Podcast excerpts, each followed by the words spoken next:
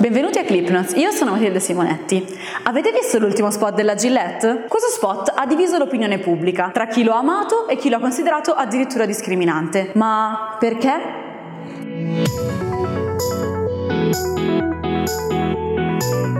Lo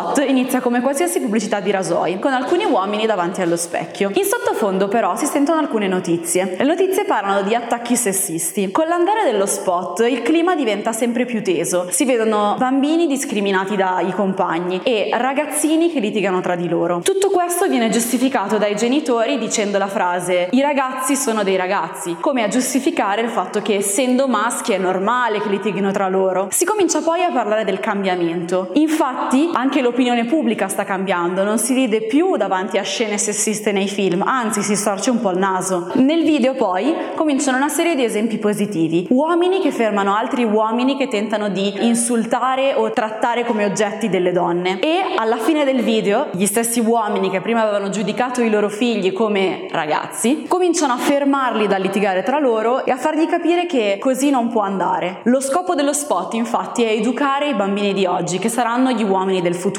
mostrando gli esempi positivi e facendogli capire che non c'è un'unica strada. Questo cambiamento è sottolineato anche dal cambio dello slogan della Gillette, che è sempre stato il meglio di un uomo e adesso diventa il meglio che un uomo può essere. E ora veniamo ai commenti. Ci sono state due tipi di reazioni al video. Alcuni hanno amato questo spot, trovandolo molto moderno e interessante. Non tutti però.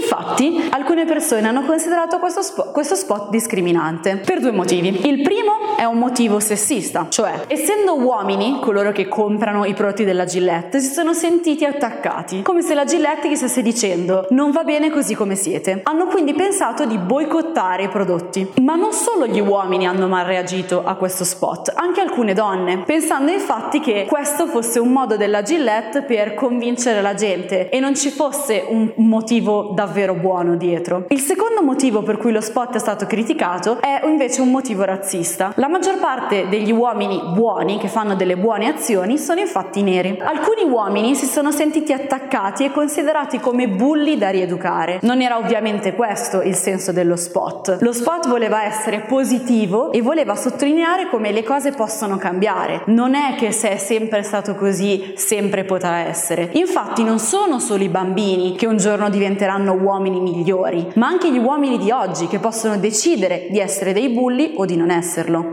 Non è la prima volta che un'azienda decide di fare uno spot per perseguire un obiettivo sociale anche rischiando di perdere utili. Quest'estate la Nike ha lanciato una campagna usando come testimonial Kaepernick. Si leggerà così? Cerchiamolo. Kaepernick, uno sportivo. Questo giocatore di football nel 2016 si è inginocchiato mentre si sentiva l'inno americano durante una partita. Questo per sottolineare il razzismo nel football. Questo atto ha messo fine alla sua carriera. Infatti era un giocatore molto importante e dopo questo evento è stato criticato da Donald Trump e da una serie di suoi sostenitori. Per questo motivo non gli è più stato rinnovato il contratto e ad oggi fa molta fatica a trovare una squadra. La Nike ha scelto proprio lui come volto. Dopo questo spot ha perso il 3% in borsa.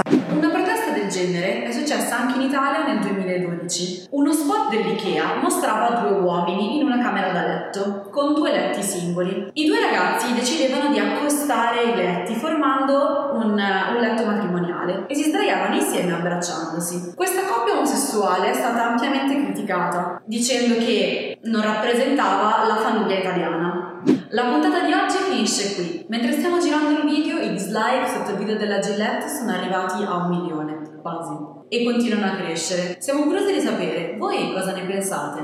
Continuate a seguire Clipno su tutti i social. Ciao!